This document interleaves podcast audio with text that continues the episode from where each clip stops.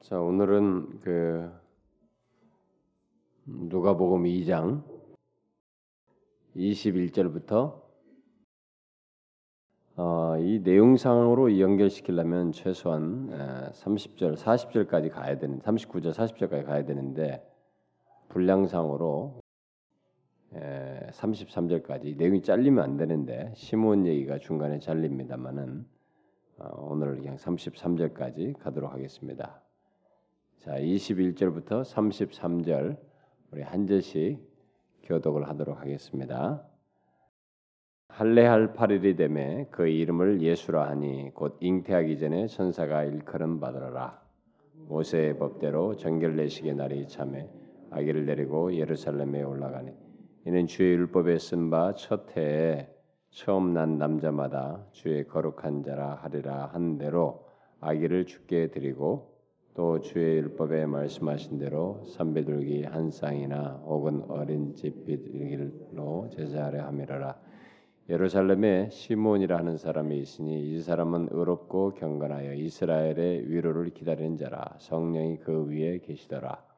그가 주의 그리스도를 보기 전에는 주지 아니하라 성령의 지시를 받았더니 성령의 감동으로 성전에 어, 마침 부모가 율법의 관례대로 행하고자 하여 그 아기 예수를 데리고 오는지라 시몬이 아기를 안고 하나님을 향하여 가로되 주제여 이제는 말씀하신 대로 종을 평안히 놓아 주시는도다 내 눈이 주의 구원을 보았사오니 이는 만민 앞에 예비하신 것이요 이방을 비추는 빛이요 주의 백성 이스라엘의 영광이니다 하니 다 같이 읍시다.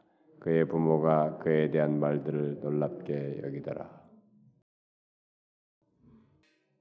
자, 우리 어, 이제 에, 그 앞서서 마침내 어, 예, 예언된 그리고 이 세상의 구원주께서 어, 참 말구 위에 나시는 그 사실 그리고 그 사실을 천사들이 제일 먼저 알려서 그것도 목자들에게 뭐 유명자들이나 왕이나 권세자들에게 알린 것이 아니라 바로 어, 가장 그 낮은 자리에서 삶을 살아가고 있는 목자들에게 그 알려서 어, 그들로 하여금 이 땅의 구원주에 오신 것을 보게 하는 인간과 가장 가까이 오신 그분을 직접 보고 진짜 안아보기도 할 수 있는 그런 상황에 있게 하신 것에 대해서 우리가 이제 살펴봤습니다.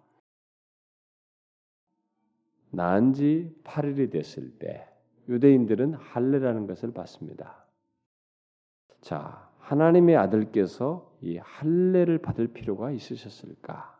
그리고 뒤에 가 보면은 이제 22절에 정결례식이라는 것이 있는데 모세 율법을 따라서 정결례식을 지킬 필요가 있었을까?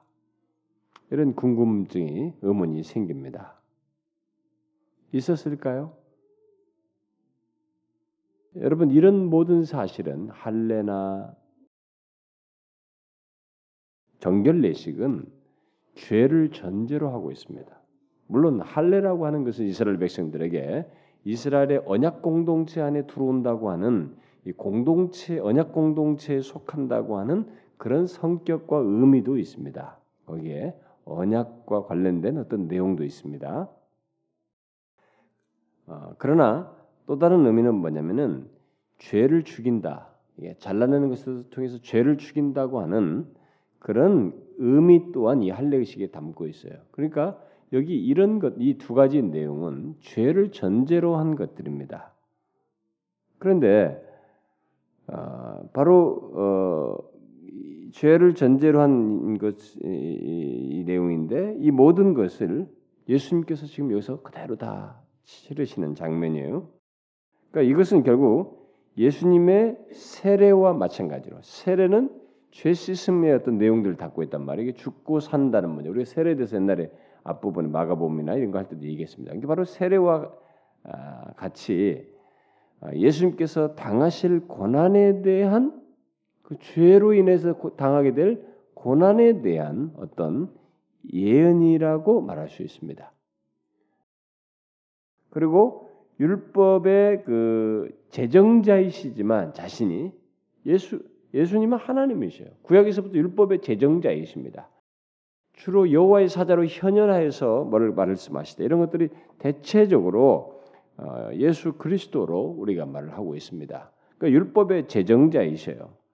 그런 분이시지만 우리가 갈라디아서 4장 4절에서 보는 것처럼 여자에게서 나시고 율법 아래서 나셨다라는 얘기죠. 바로 율법 아래 나셔서 지금 율법의 제정자이시지만 우리를 구원하기 위해서는 율법을 순종함으로써 완성하면서 정복하는 거기서부터 자유케 하시는 이런 의미가 이 구원자에게 있기 때문에 자신이 율법의 제정자이지만 율법 아래 태어나셔서 율법을 철저히 순종하시는 그런 내용이라고 말할 수 있어요. 그래서 지금 이런 행동이 그대로 그분에게 행해지고 있습니다. 특별히 마리아와 요셉은 아, 율법을 충실하게 지키던 사람들이었으로 여기 보여지는데 그런 사람들로서 예수님의 이 출생 그 8일 만에 베들렘에서 이스라엘에 여기 지금 호적하러 온이 자리죠. 여기서 어, 이스라엘의 모든 소년들과 같이 그 죄를 죽인다고 하는 또 언약 공동체에 이제 포함된다는 그런 할례 의식을 행하러 예루살렘으로 올라갔던 것으로 보여져요. 음? 그래서 올라갔던 것으로 보여집니다.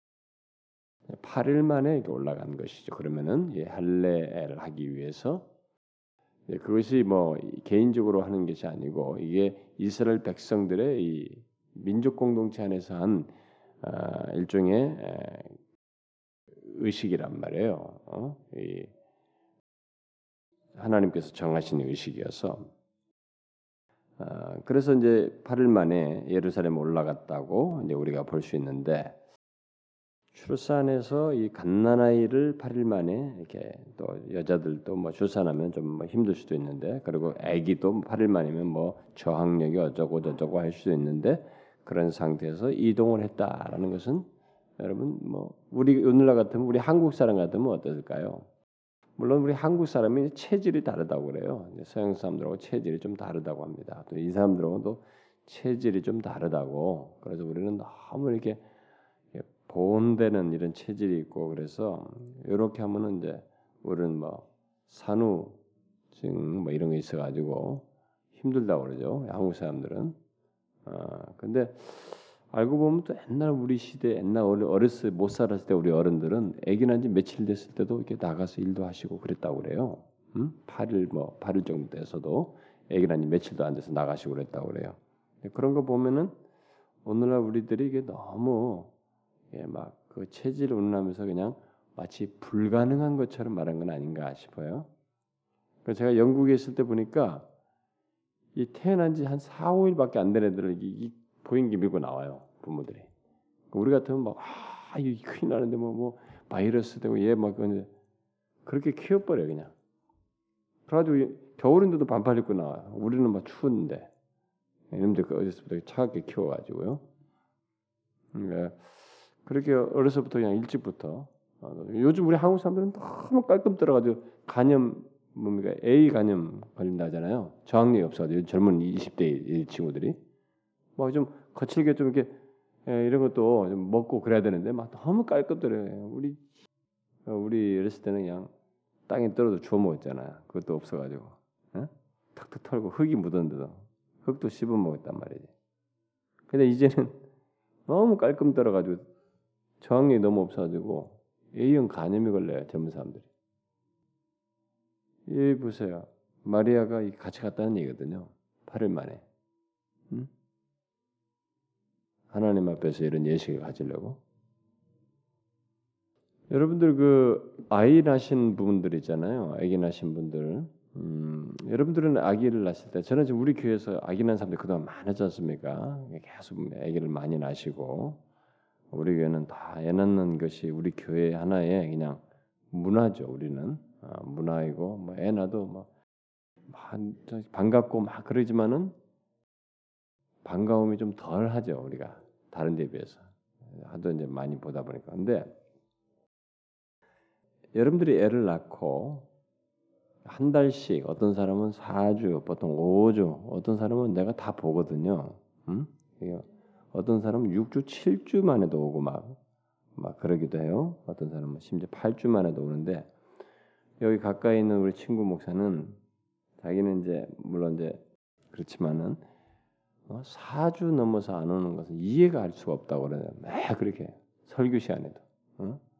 그 정도로 예배 올 마음이 없느냐 막 이렇게 말을 한다고 그러더라고요.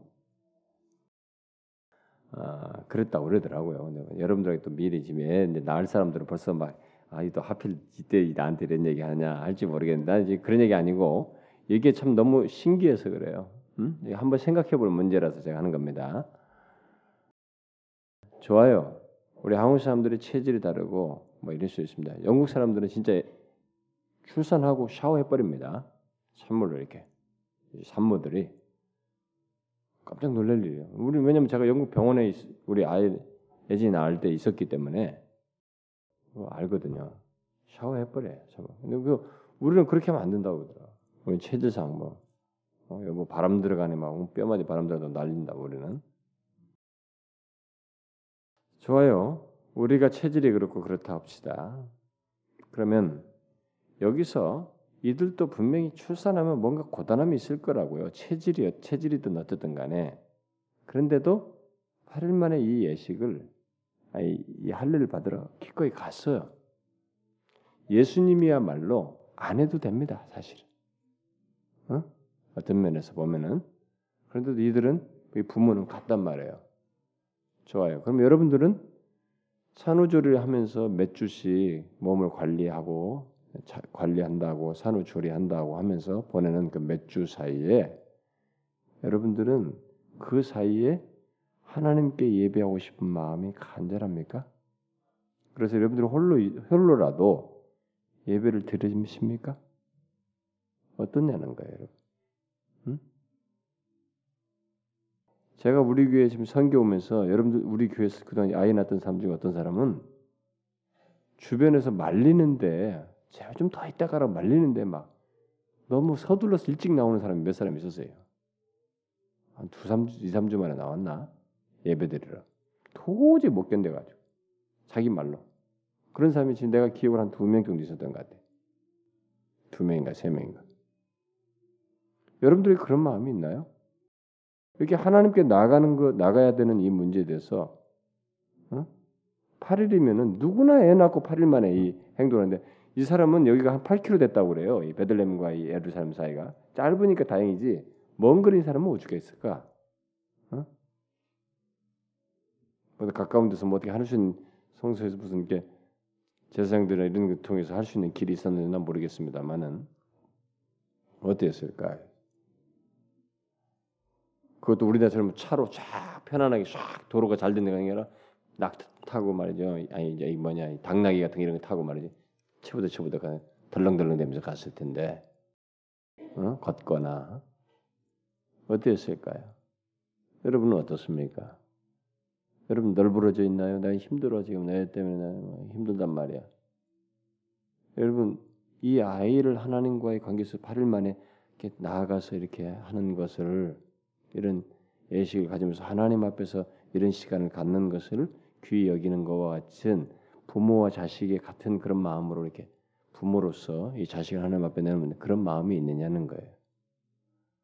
여러분 자식에 대한 보호, 자기 몸에 대한 보호도 중요하지만 우리가 우리를 보호하는 것보다 하나님 보호가 더 완벽해요. 네? 우리 그걸 알아야 됩니다. 물론 우리는 하나님 주신 몸과 뭐 아기를 가지면 아기와 자기 몸을 관리를 잘해야 돼요. 그걸 막 너무 막 관리도 안 하고 말이죠. 몸을 상하게 한다든가 너무 어, 과로하게 한다든가 이런 것들은 바람직하잖아요. 성경적이지도 않습니다. 그런 거. 그렇지만 내가 나 자신을 보호해서 잘 되려고 하는 것은 바람직하지 않다예요. 하나님 앞에 나아가고 하나님이 우선적인 것일 때 그분의 보호 속에서 인도 속에 있는 것이 더 안전하고 귀하다라는 것입니다. 물론 그런 것도 좀 여기서 여참에 아마 함께 생각해 볼 일이 아닌가 생각이 됩니다. 어쨌든 예수님께서 이 할례를 받으시는 이런 장면은 예수님께서 우리 죄를 짊어지시는 순종의 여정이고, 음? 율법에 대한 순종의 행위라는 것을 우리가 여기서 생각해 볼 일입니다. 그리고 예수님의 십자가 고난을 어, 예언하고 있는 할례라고 하는 것 결국은 그것을 죄를 짓는 죄를 처리하기 위한 그 고난을 받으시 하는 것을 어, 예언적으로 드러내는 것이라고 볼 수 있겠습니다. 그래서 그 바로 그런 것을 하게 되는 이 할례를 행할 때 예수님 그는 이제 천사가 이 부모들은 그렇죠.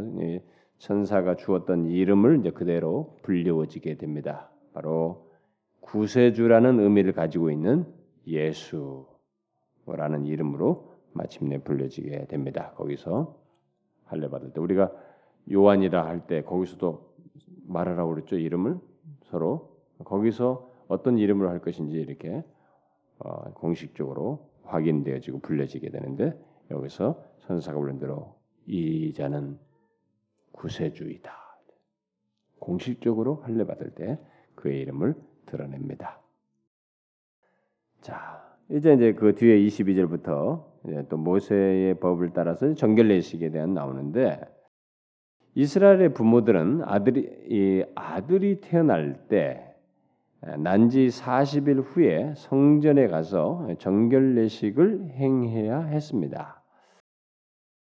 요셉과 이 마리아는 어, 예루살렘과 이제 단지 한 8km 정도밖에 어, 안 떨어져 있었기 때문에 쉽게 이 결례를 그래도 네, 지킬 수 아마 있었던 것 같습니다. 여기 있다가 아, 그래서 어쨌든 예수님께서 이 예식을 이제 치르시게 되는데 예수님께서 이런 정결례식을 치르셨다는 것은 아, 과거 시내산에서 이스라엘 백성들의 죄에 대한 하나님의 진노, 하나님의 저주, 다시 말해서 그들의 장자들은 제사장이 될 수 없다는 말씀과 관련된 내용이라고 볼 수 있어요. 음. 어, 이 예식은 바로 그것과 관련되어 있습니다.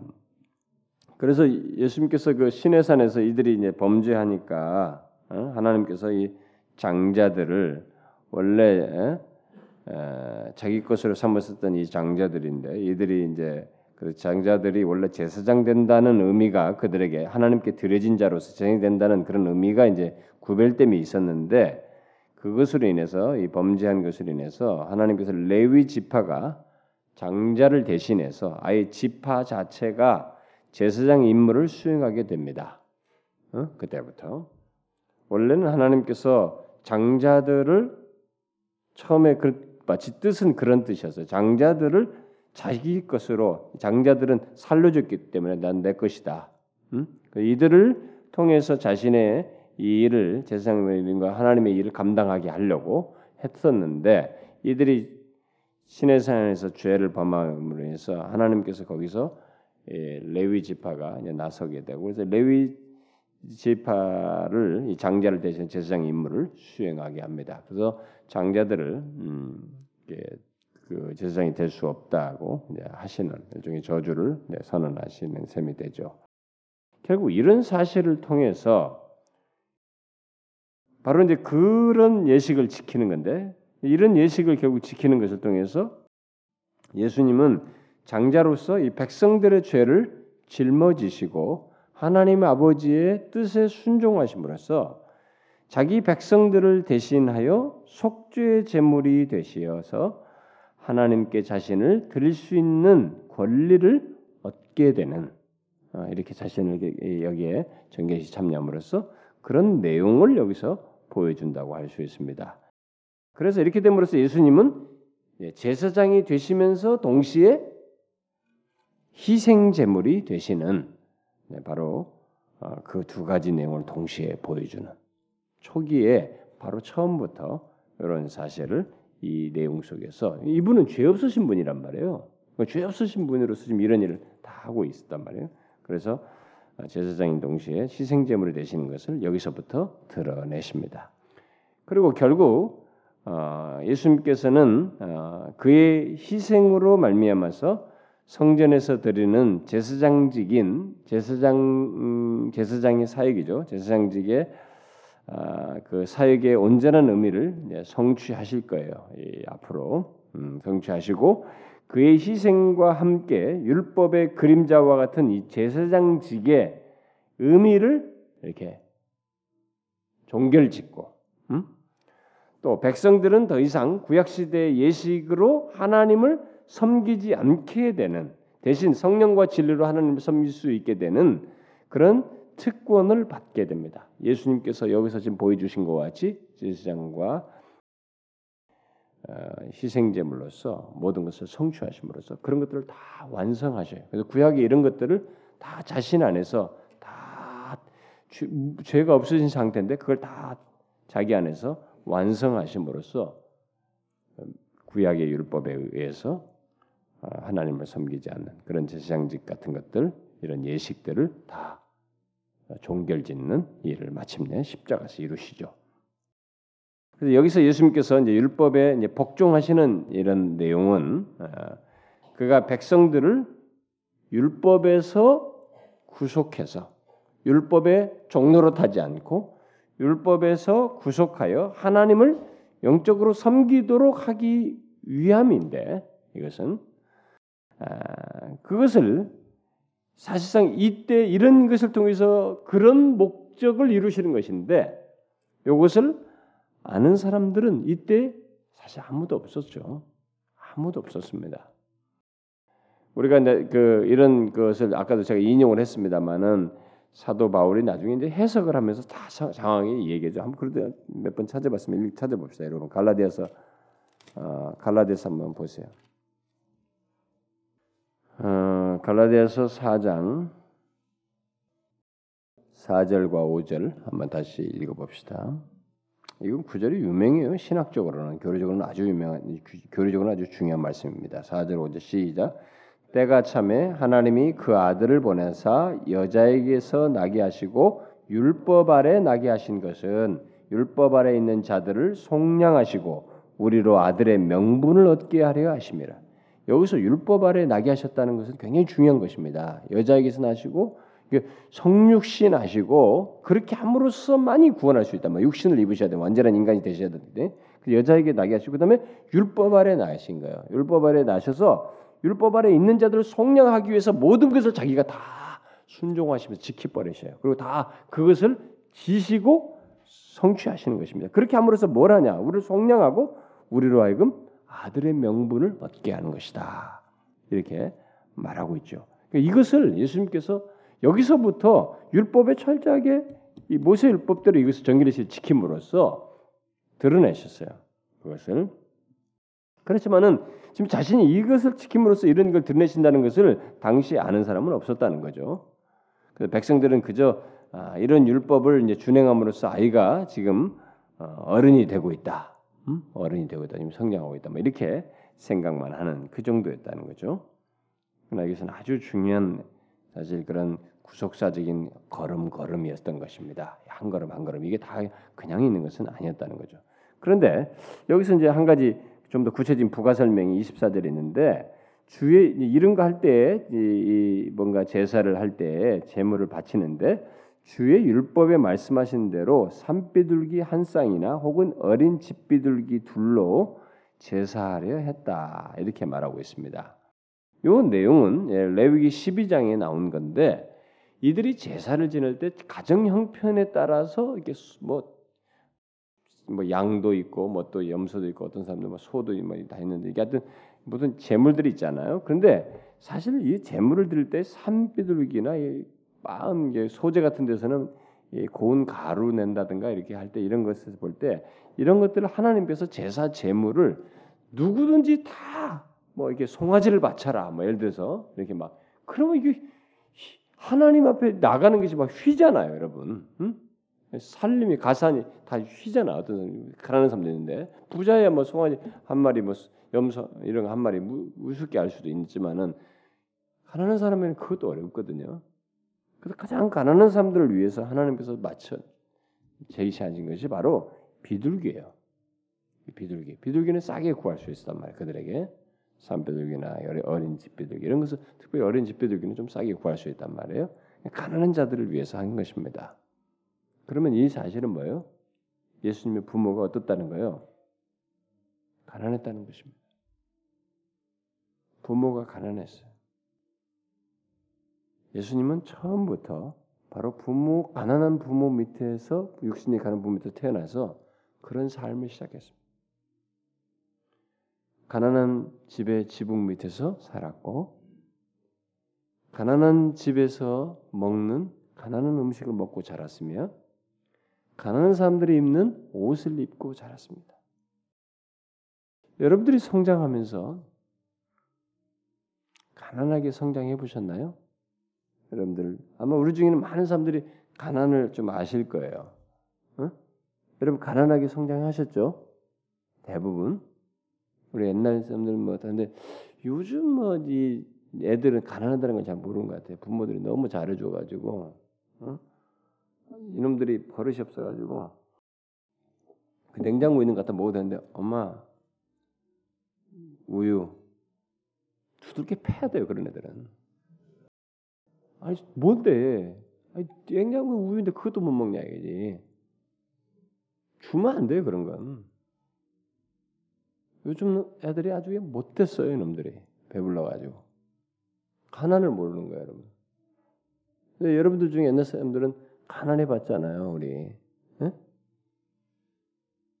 우리 이제 가난해 봤습니다. 여러분들 가난해도 정도 차 있겠지만은 특별히 옛날에 우리나라 그 어른들 중에 지금 최소한 아마 최소한 40, 50, 50대 50 이후로 되신 분들은 다 가난했죠.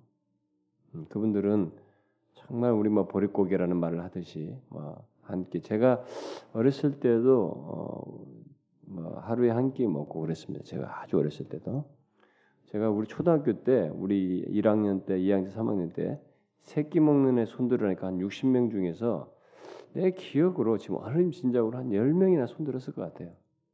새끼 다 애. 두끼 먹는 애가 한 4, 50명. 한 끼 먹는 애가 60명 중에 한 10명. 도시락 못 사오는 건뭐 둘말할 것도 없고. 우리는 급식이 없. 그때 당시에 오늘날 급식 주는 시대가 아니니까요. 우리 우리도 그렇게 살았습니다. 그러니까 이 가난한 것을 보고 이렇게 사는 것에 대해서 우리는 그것이요 절대 나쁘지 않습니다. 하나님께서 택하셨어요. 예수님 메시아가 가난한 집에서 성장하도록 택하셨습니다. 처음부터 하나님이 의도하셨어요. 예수 그리스도 자신이 그 길을 원하셨습니다. 그래서 처음부터 말구였어요. 말구요. 그리고 가난한 지붕 밑에서 가난한 허들의 일을 하면서 목수의 그 뒷받침, 목수 아버지예요. 벌이가 뻔하잖아요. 그걸 해가면서 옷도 화려하지 않았어요. 가난한 사람들 있잖아요. 제가 어렸을 때 옷 다 남들 입었던 거 새로 산다는 것은 추석이나 설날 때 한 번이에요. 어? 여러분도 한번 그랬을 거예요. 다 이거 뭐 형님 입던 거 아니면 누가 입다가 뭐 돌리 입는 거 뭐 이런 거 당연시 여겼습니다. 저는 신발도 남들이 신발 신어요. 가지고 신발이 다내 발보다 커가지고 발이 빨리 컸어요. 어려서부터. 고무신 신다가 이제 학교 운동 운동하시는데 운동화 다 커가지고 큰 신발 신니까 발이 빨리빨리 크더라고요. 우리 다 그랬습니다. 그러니까 이런 가난의 가난은 내가 처음부터 탐색하는 게 아니에요, 여러분.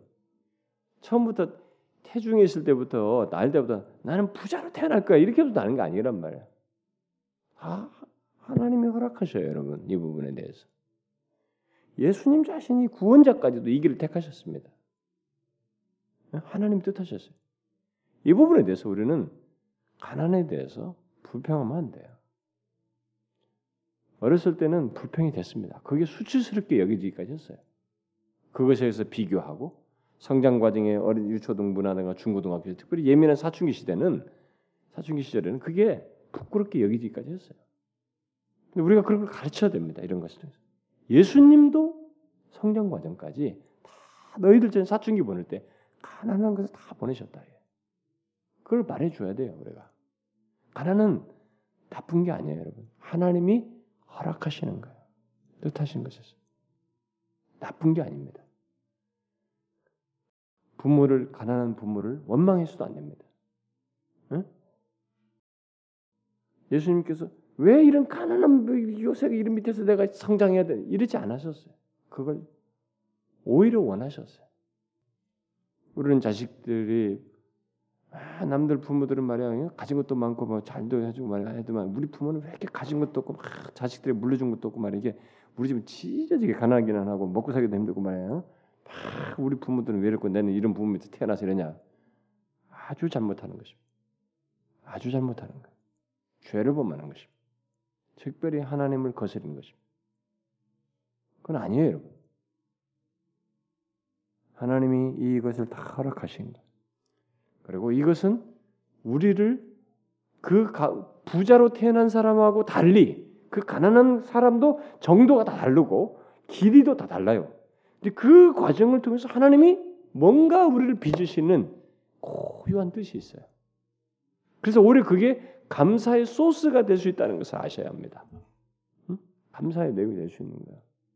그걸 나쁘게 생각하면 안 되는 거예요.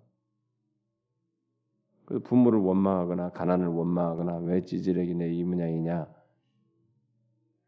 그러지 마셔야 돼요. 하나님을 거스르는 거예요. 특별히 부모와 관련해서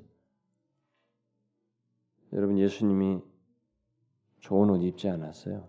성장 과정에서 다 가난하게 그것을 생각하셔야 됩니다. 그 장면이에요. 그걸 시사해 주는 것입니다. 자, 뒤에 이제 25절부터 어, 33절까지 내용에서 우리는 이제 시몬이라는 사람의 등장해서 시몬이 이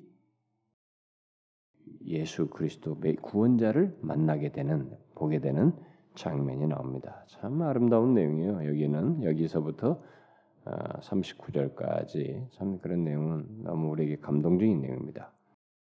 여기서 보니까 요셉과 마리아가 음, 아기 예수님을 하나님께 보이기 위해서 이제 성전으로 들어갔을 때 예식을 지키기 위해서 성전 들어갔을 때 이스라엘의 오랫동안 소망 없이 살아가면서 이렇게 죄악 가운데 또 속박 속에서 뭔가 이 하나님으로부터 오는 그 위로와 복이 무엇인지를 보지 못하는 답답하고 안타까운 세월을 보내면서 그런 이스라엘의 위로를 기다리는 그런 사람들이 있었어요. 그때.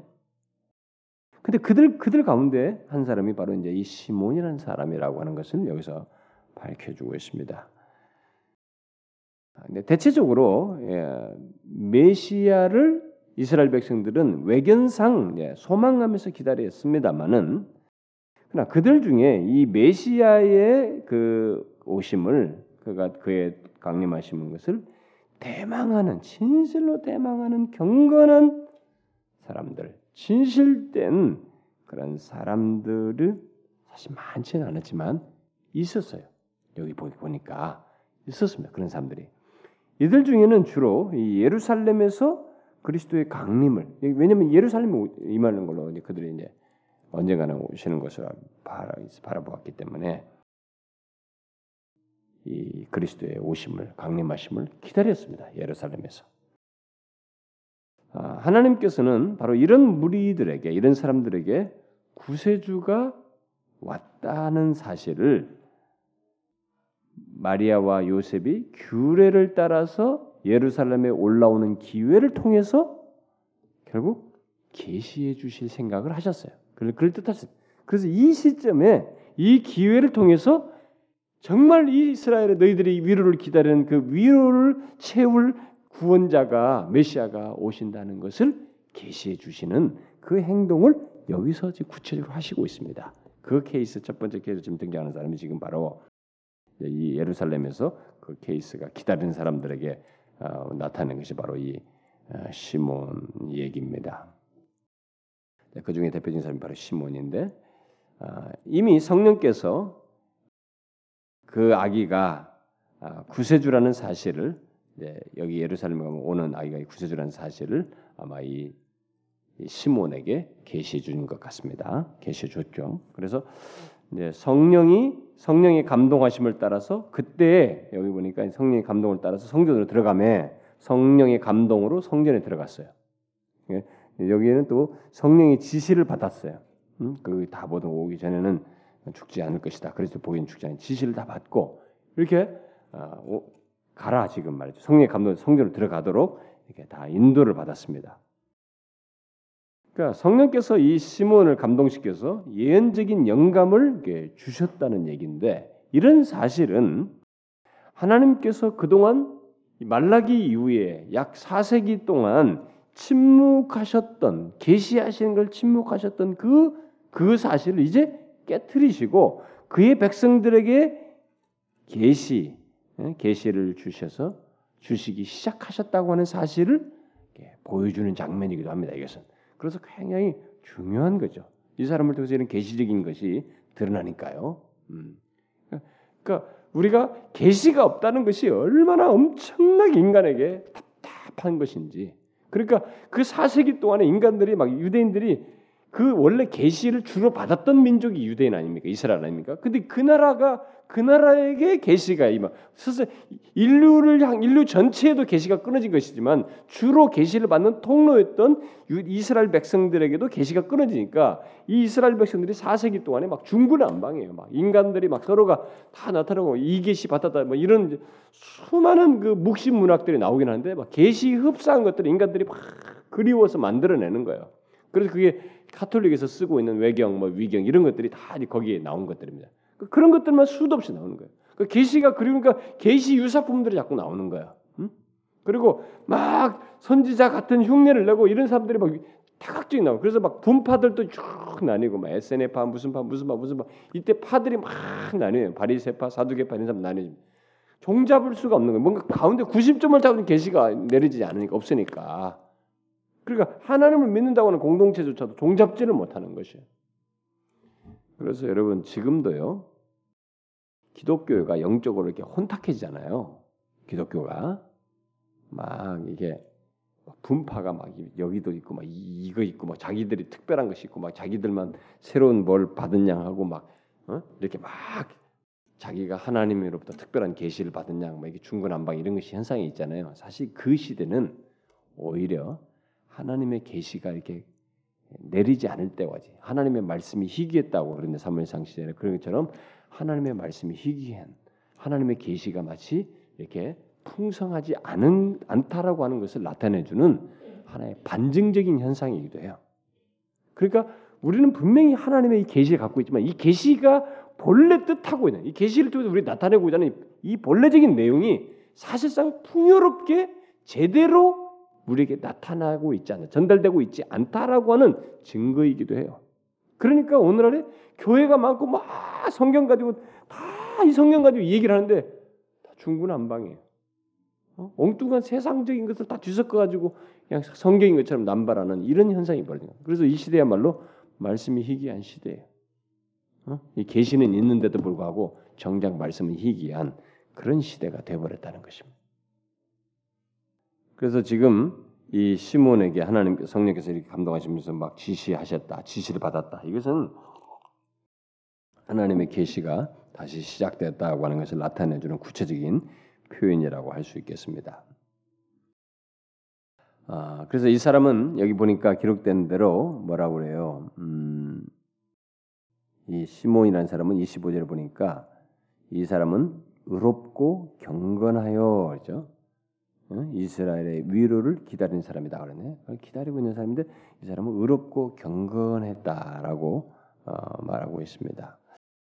그래서 이, 이 사람 위에 성령이 그 위에 계시더라 이렇게 기록하고 있습니다.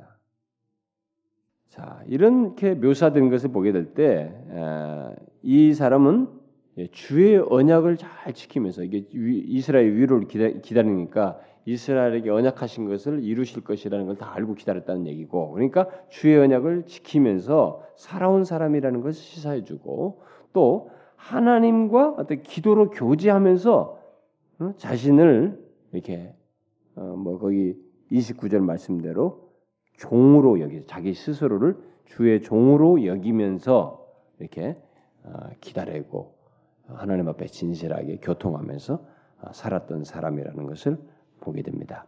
여기서 보면 종이라는 것은 노예거든요. 표현 자체가 둘로스인데 음, 노예라 자기를 주의 노예로 여기면서 하나님과 교제하면서 보냈다는 것이죠. 아, 특히 그는 이 약속의 성취를 간절히 소망해서요. 약속의 성취를 간절히 소망함으로써 하나님의 은혜가 마침내 임하게 되어서 그 언약의 성취를 보게 되는 복을 마침내 여기서 얻게 됩니다. 그 그러니까 하나님의 약속의 성취를 간절히 소망하는 가운데서 마침내 그것이 자신 앞에서 현실이 되는 성취가 되는 것을 목격하는 이런 엄청난 특혜를 여기서 누리게 됩니다. 자, 이것은 그를 비롯해서 여기서 보니까 기다리는 이스라엘 위를 기다리는데 기다리는 사람들에게 그 약속의 성취를 기다리는 사람 모든 사람들에게 정말로 위로가 되는 그러니까 기다리는 사람들 그게 마침내 딱 이루어져 봐요. 얼마나 큰 위로가 됩니까? 그러니까 그런 큰 위로를 마침내 이 사람들은 현실적으로 경험하는 사람들. 뭐 기다리는 기만 나는 항상 하나님께서 뭔가 좀 하게 하나님을 기다려 말만 기다리지 정작 그 기다림으로 인한 그 도래를 보면서 위로를 얻고 힘을 얻지 얻는 뭐 이걸 못하는 사람들이 있단 말이야 사실 어떤 사람들 보면 있어요 그런 사람들이 말로만 실제 그걸 경험하는 거예요 진실하게 기도 기다리면서 위로를 경험하는 바로 그 순간을 경험하는 거예요. 그 순간을 대면하는 거죠. 그분을 직접 만나게 되니까 지시를 받아서 만나게 되니까요. 그래서 주의 성령께서 어, 이들의 마음을 먼저 아마 이것을 이렇게 기다리고 이렇게 위로를 얻게 하시는 이 장면이 기까지 몹시 갈망하고 기다리게 한 것은 분명히 구세주의 오심을 성령께서 이렇게 소망하도록 부릴 듯하게 하시는 그런 역사를 선행적으로 하셨을 거예요. 그래서 어쨌든 이들은 마침내 기쁨으로 이 그분의 도래하시는 이분을 소망 중에 기다렸던 그분을 기쁨으로 맞이하게 됩니다. 특별히 시몬이 그 현장에 아, 있게 됩니다. 그런데 여기서 흥미로운 사실은 시몬에게 주어진 그 언약이 그 약속이 어, 이렇게 성령이 여기 지금 55절에 말하자면 성령이 그 기다린 기다린지라 성령이 그 위에 계시더라. 그러니까 성령께서 기다리는 것을 감동하셨고 그리고 그리스도 보기 전에는 죽지 아니하면서 성령이 지시를 받았고 이렇게 받았어요. 이런까지. 그랬으면 이것이 더 기다림과 이 소망이 더 부릴 듯했다는 얘기인데 성령에 의해서 그러면 이런 것들을 가지고 분명히 여기 지금 다른 사람도 기다리는 사람이 있으면 안나도 있고 기다리는 사람이 무리 어떤 사람들이 있었단 말이에요. 그러니까 이것들을 그들이 더 분명히 나눴을 거란 말이에요. 어? 더 나눴을 거예요. 더 기다리면 증거하고 약속이 이 주께서 이렇게 도래할 것이라 말씀하셨다라고 하는 이 사실을 분명히 이 약속의 성취를 사람들에게 전했을 거란 말이에요.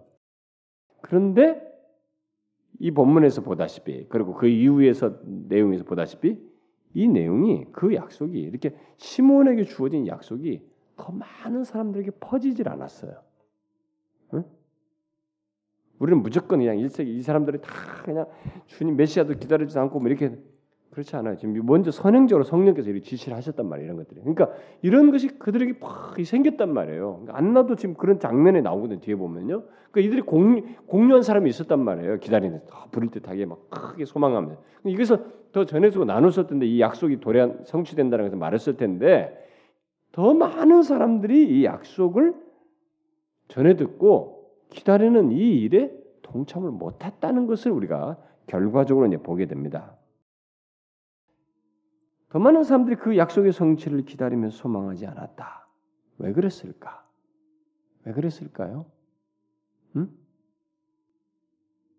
이게 더 임박한 소망인데, 더 복된 소식이 직접 현장으로 왔다는 것을 듣는 소식인데, 왜 이런 것들을 듣고 여기에 더 많은 사람들이 소망하지 못했을까요? 그것은 그의 백성들의 이 백성들의 마음이 하나님의 말씀과 진리에 이미 닫혀 있었기 때문에 여러분 잘 아셔야 됩니다. 하나님의 진리에 우리의 마음이 이렇게 닫혀 있으면요. 임박한 축복도 임박한 약속의 성취도 못 받아들여요. 우리는 아 그래도 이것만큼은 받겠지. 기적이 임하는데 특별한 순간인데 그렇지 않아요. 이미 앞에서부터 진리를 진리에 대해서 하나님의 말씀에서 마음이 닫혀 있고 다친 것이 굳어진 사람들은 임박한 축복이라든가 큰 역사가 임한다 할지라도 그것을 못 받습니다. 안 받아들여요. 그래서 이런 현상이 생기는 거예요.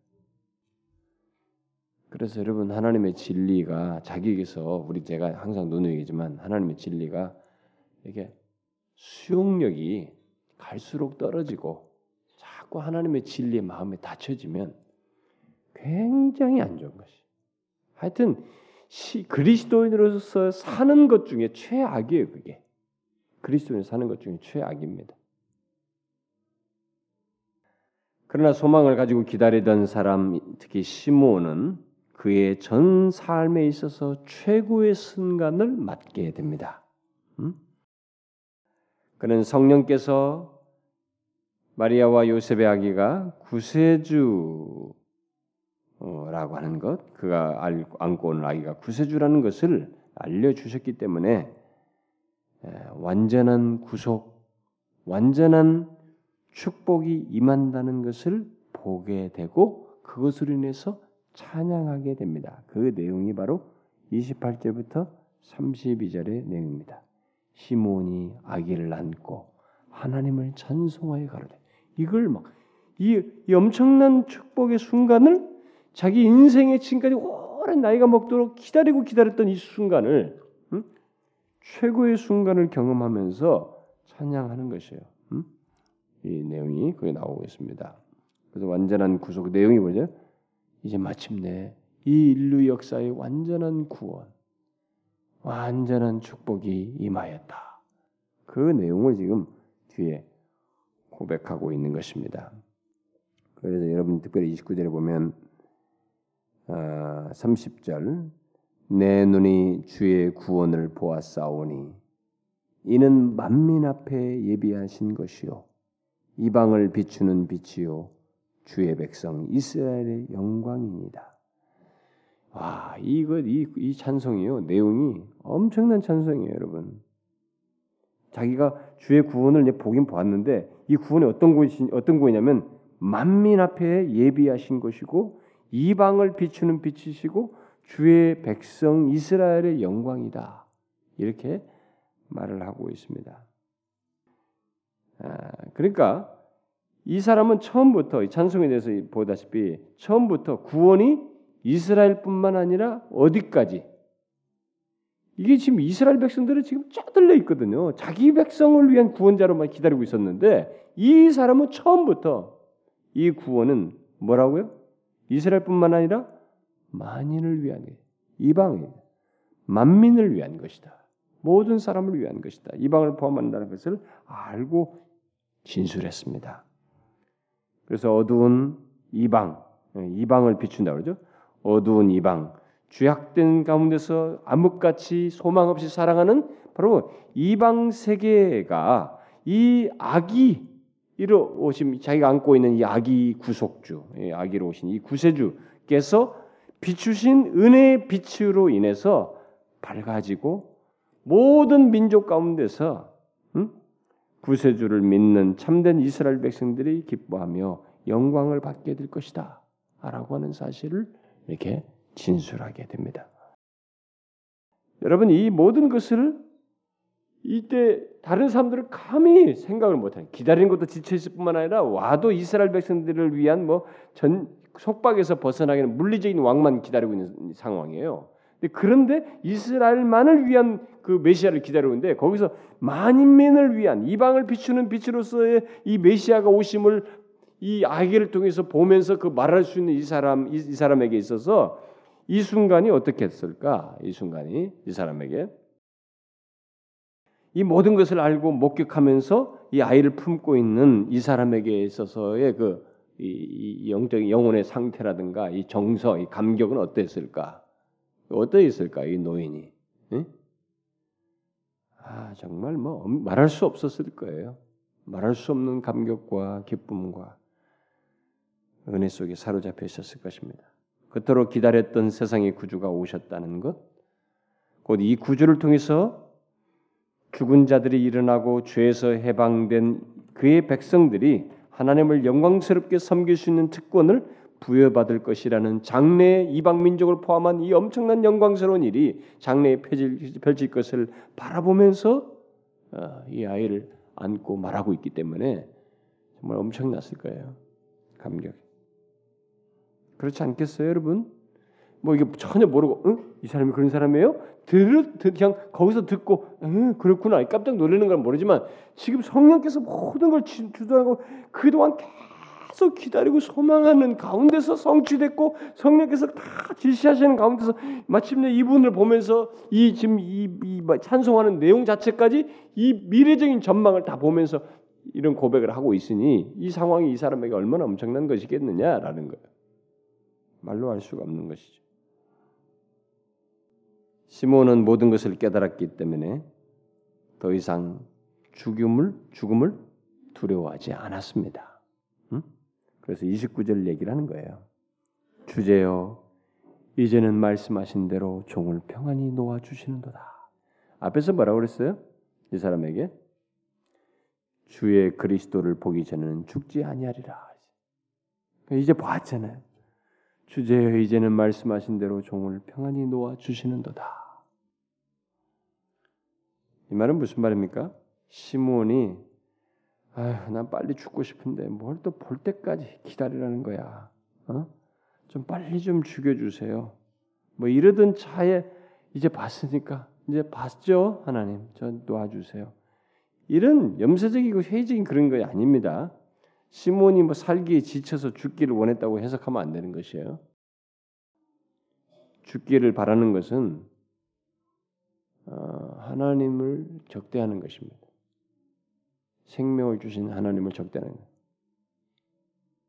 불신앙적이에요. 비성경적입니다. 그것은 신자로서 취할 태도가 아니에요. 응? 그래서 뭐 자살하고 무슨 뭐 이번에 무슨 저기 전북의 전중가 어디 목사가 어, 이 나라 전복을 다 전복하기를 바라면서 이 계기를 통해서 노무현 대통령 죽은 기회에 이때 이 정부를 다 뒤엎기를 바란다 그러면서 자살한 목사가 있었는데 목사가 아니었으면 좋겠어요 진짜. 아 진짜 그런 인간들이 목사가 돼가지고 정말로 답답해요. 저는 그 사람이 난 목사라는 직위를 가지고 있었다는 것 자체가 나는 반성경적이라고 봐요. 음, 그건 성경을 알았으면 그 사람은 나라는 사랑했을지 모르겠 자기 나름대로 나름대로 나라는 사랑했을지 모르지만 일단은 생명 자체는 업신여겼어요. 응? 그건 누구도 용납할 수 없어요. 자기 자식도 용납하지 못하는 일이고 주변 사람들 부인도 주변 사람도 용납하기 어려운 것이에요. 그건 특별히 생명을 주신 하나님 편에서 보면 굉장히 죄악을 범하는 것이에요. 아무리 애국을 살더라도 정말 민족을 위해서 살 것이면 민족을 위해서 싸우다가 뭐할 때면 마치 옛날 같이 응? 신앙도 지키고 조국을 진실로 다른 외국에 넘어가는 것을 지키기 위해서 했던 음? 3.1 운동 같은 데서 있었던 뭐 그런 것이라면 모르겠어요. 지금 이상해서 하나님이 그래도 아무리 불의한 통치자도 하나님께서 그들을 세워서 일하시는데 어? 누가 마음에 드는 사람이 어디 있어요? 통치자들이 다 마음에 안 들어요. 어? 저도 다 마음에 안 든다고. 그러나 우리는 그들을 위해서 기도하고 하나님의 주권이 있기 때문에 세우시기도 하시기 때문에 이게 하늘 기도하는 거예요. 따라가는 거예요. 지난 정부도 저는 마음이 너무 안 되게 너무 많았고 그렇지만 어떻게 하겠어요? 우리가 그를 통해서 하나님께서 뜻을 이루시기를 구할 뿐이죠. 음? 그래서 이번 정부는 나는 우리 교인들이 난 옛날에 김영삼 정부 때도 온 기독교회가 막 장로니까 뽑아야 된다고 난리치고 막 제가 이번에도 들으니까 뭐 부산의 어떤 교회들이나 막 이런 큰 교회들이 막 목사들이 막 그래 했다 오더라고. 장로니까 기독교 장로니까 다 뽑아야 된다고. 온 선거를 다 했다 오더라고. 뭐 그렇게 해서 된 것은 아니고 하나님의 주권적인 뜻 안에서 됐겠지만 됐습니다만은 그래 나는 그런 선거 운동을 교회들이 하는 것은 나는 바람직하지 않다고 봐요. 응? 바람직하지 않아요. 어, 오히려 불의한 것들에 대해서 지적을 하고 뭐 어떻게든 뭐 하는 것은 가능하겠습니다만은 그렇다고 해서 전복하겠다. 어? 이런 것은 바람직하지 않아요. 성경적이지도 않아요. 나는 이 정치인들, 국회의원들 중에 크리스찬이라고 하는 사람들 중에 과연 뭐 3분의 1이 크리스천이라고 지난번 통계 나왔더라고요. 이번 새로운 국경 뽑히고 나서 나는 그 중에 3%도 못 믿겠어요. 30%는커녕 3%도 진실한 신자인지 못 믿겠어요. 진실한 신자는 최소한의 정직과 진실함과 그런 것을 추구하고 하나님을 두려워할 줄 알아야 되는데 그냥 제 개인 욕심밖에 없어요. 그래서 자살은 어떤 식으로도 용납할 수 없어요. 특별히 목사가 그랬다는 것은 나는 그 사람은 목사직이라는 것이 부끄럽고 바람직하잖아요. 그리고 크리스찬으로서 자살한다. 그건 용납할 수 없어요. 그건 정면으로 생명 주신 하나님을 도전하는 것이 여기서 죽기를 바랬다고 하는 것이 아닙니다. 이것은 아무리 죽을 것 같은 감정이랄지라도 그 심정을 하나님 앞에 토로해볼 일이지 자살할 일은 아니에요. 응? 나 죽고 싶어, 막 나는 빨리 좀 죽겠으면 그런 말 함부로 하는 거 아니에요, 여러분. 응? 혹시 사도 바울처럼 내가 더 주와 함께 있기를 바라나? 어? 데이비 브랜드처럼 더 주님께 더 빨리 가고 싶습니다. 뭐 이런 경건한 소원. 그러나 현재 충실하면서 그렇게 말한다 그러면 그건 괜찮아요. 그럴 수 있어요. 내가 둘 사이에 끼어 있으나 사도 바울이 그랬잖아. 그러나 내가 너희들에게 하나님이 허락하는 한 맡겨진 일을 해야 된다 그러면서 하잖아요. 빌립보서에서 그런 건 괜찮아요. 그러나 빨리 좀 죽으면 이놈의 세상 말이지. 저 인간들이 미워서 내가 빨리 죽고 말지. 막 그래서 나이가 먹어서도 그런 얘기하고 우리 몇, 몇 가지 거짓말했잖아. 거짓말했잖아. 뭐 장사꾼이 무슨 뭐안 안 남는다. 뭐 미스가 뭐나 시집 어쩌고 저쩌고 또이 뭐야 이 결혼 아니 뭐냐 나이 사람 빨리 죽고 싶다 다 거짓말하잖아요. 그런가? 어? 죽을 때 되면 또 그런 말 안 한단 말이에요. 근데 그런 말 하면 안 되거든요. 죽기를 바라는 것은 아니에요. 이것은 그런 얘기하는 게 아닙니다. 여기서 하나님을 향해서 분명히 오늘 하루도 생명 주시고 호흡 주신 분이 하나님이거든요. 근데 그분을 향해서 도전하는 것이에요, 여러분. 시몬은 그게 아닙니다. 여기서 말한 것은 시몬은 마침내 하나님의 구원이 그의 백성들을 위해 준비되었기 때문에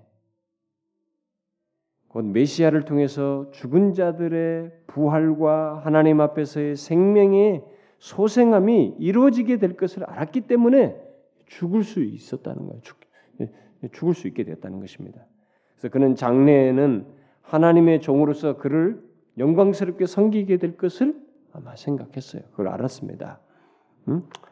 그래서 이제 잠시 동안 육신의 죽음 이후로부터 영광스러운 주님을 섬기게 될 때까지 평안히 쉴 수 있게 되기를 쉴 수 있게 됐다는 면에서 평안히 놓아주기 주시는도다. 뭐 이렇게 말하는 것이라고 볼 수 있어요.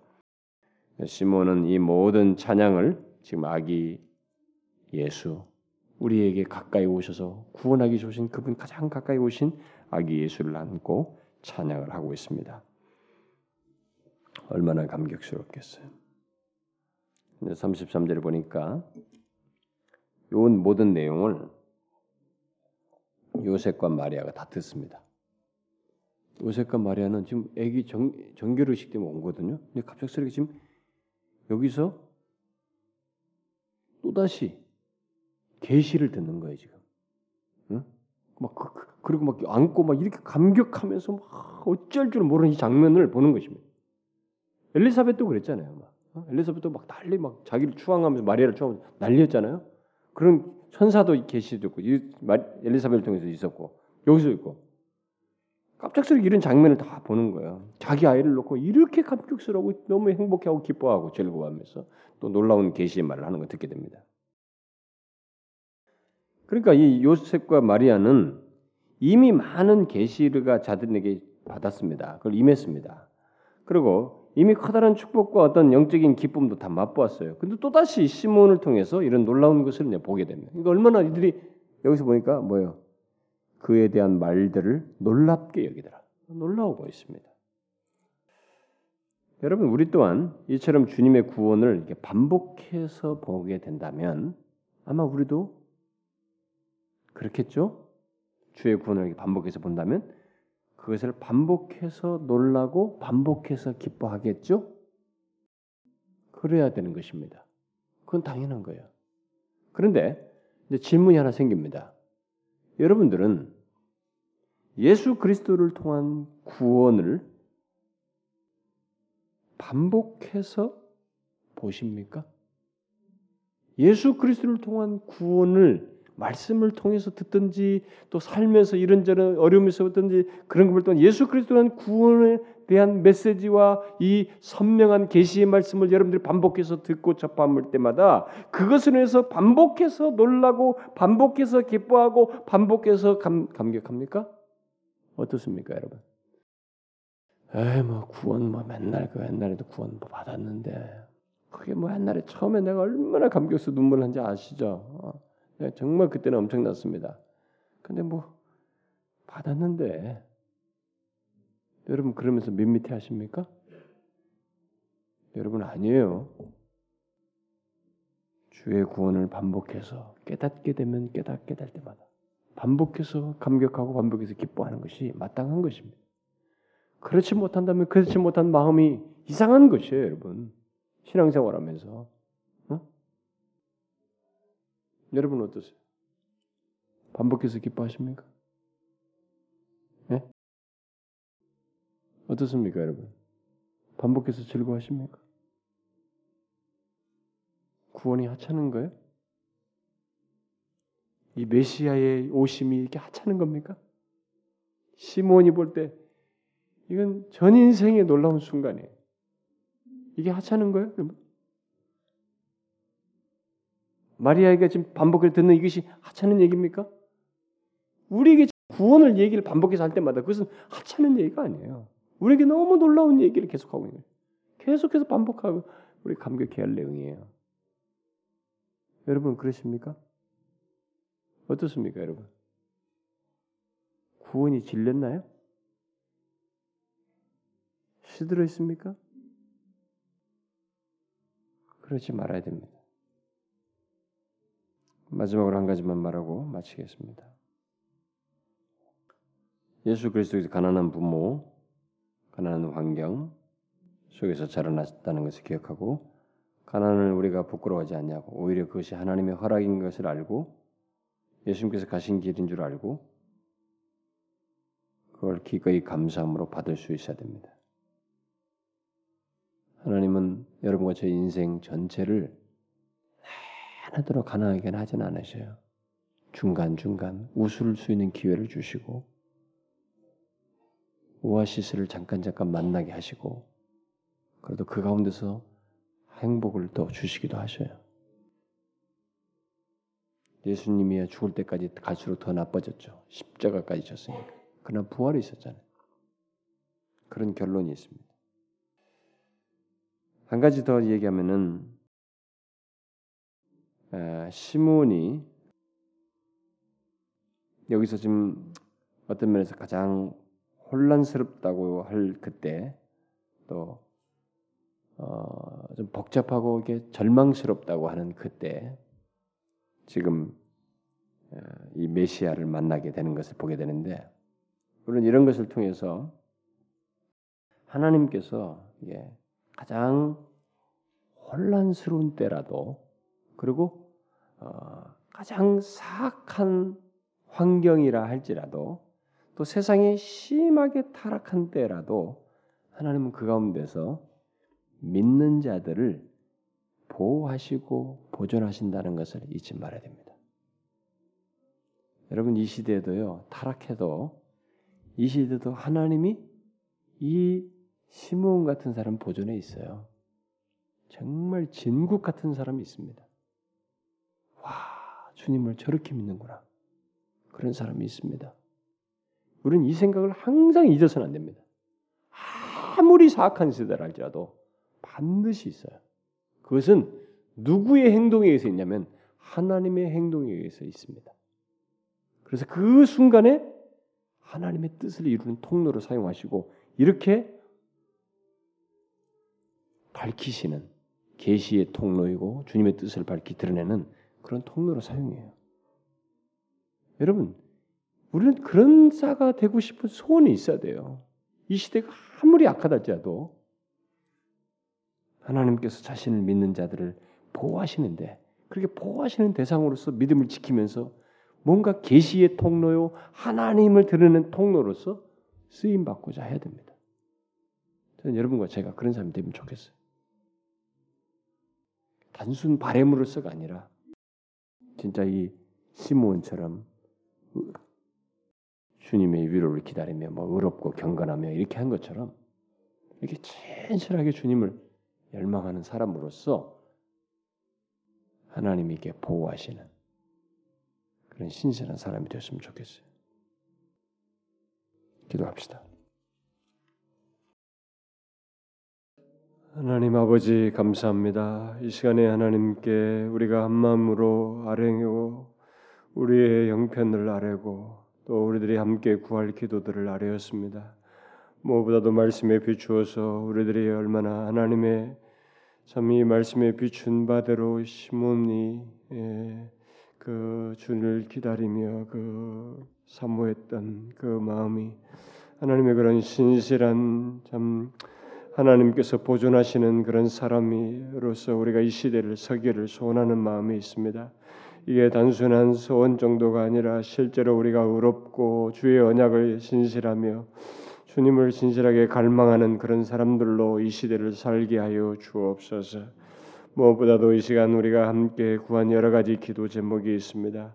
특별히 하나님이여 우리 성경학교를 하나님 앞에 부탁하오니 어린 생명들의 이 여름의 특별 집회를 통해서 예수 그리스도를 만나는 일이 있게 하여 주시고 이것을 위해서 사역자들과 우리 교사들이 참 하나님 앞에 겸비하여 의뢰하며 사람의 힘과 지략으로 자신들의 이 프로그램과 기술로 되는 것이 아니고 하나님의 성령께서 도우셔야만 되는 것이온즉 주님을 전적으로 의지하는 가운데 이 성경학교를 진행함으로 주께서 강림하셔서 어린아이들을 만나 주시는 놀라운 역사가 있게 하여 주옵소서.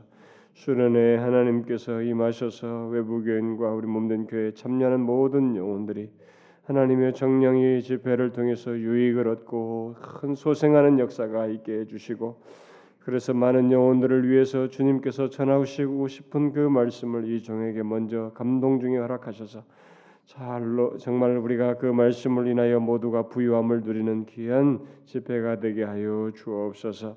선교 투어를 하나님이여 갖고자 하는데 하나님이여 우리 초등부 중고등부 학생들이 있습니다. 특별히 이들이 잘 이것을 통해서 큰 은혜를 얻고 좀 마음에 하나님을 향해서 순전함으로 열려 주께 자신을 드리고 주님께 의탁하는 그런 기회가 되게 하여 주시옵소서. 우리 함께하는 모든 청년들도 함께 기도하는 중에 잘 섬기고 또 도전을 받고 그 은혜를 얻을 수 있게 해주시고 원하는 길과 여러 가지 방해와 어려움들이 있으나 이런 것들을 주께서 다 차단하시고 우리를 안전하게 지키시며 분명히 하나님의 이 중국의 성도들에게도 유익이 되고 우리도 유익을 얻는 하나님의 은혜의 모든 기회들이 될 수 있도록 역사하여 주옵소서. 우리가 이 교회가 이곳에 있어서 복음을 전파하고 이 지역에 다각적으로 복음을 전하는데 이런 것들이 헛되지 않게 해주시고 특별히 이 마지막 시대에 하나님의 진리를 복음을 순전히 전함으로써 죽어가는 영혼들을 구원하고 또 왜곡된 복음이 하나님의 진리가 왜곡되는 현실 속에서 하나님의 그 진리를 파수하는 그런 교회로 우리를 삼아 주시옵소서. 주님 여러 가지로 우리의 필요한 것들이 있습니다. 교회적으로, 가정적으로 또 개인적으로 여기 참여하는 자들의 각 사람의 가정과 인생과 저들의 하나님의 현실적으로 필요한 것들이 있습니다. 정신적으로, 육체적으로 하나님의 치유와 돌보심이 필요로 합니다. 영적으로 이 하나님의 가라고 뭔가 채움받아야 할 그런 상태를 가진 영혼들이 있습니다. 이런 모든 것을 주님께서 관여하셔서 채우시고 충만케 하여 주옵소서. 오늘 우리가 함께 드린 그 기도를 들으시고 하나님의 뜻을 따라 적절하게 응답하여 주옵소서. 예수 그리스도의 이름으로 기도하옵나이다. 아멘.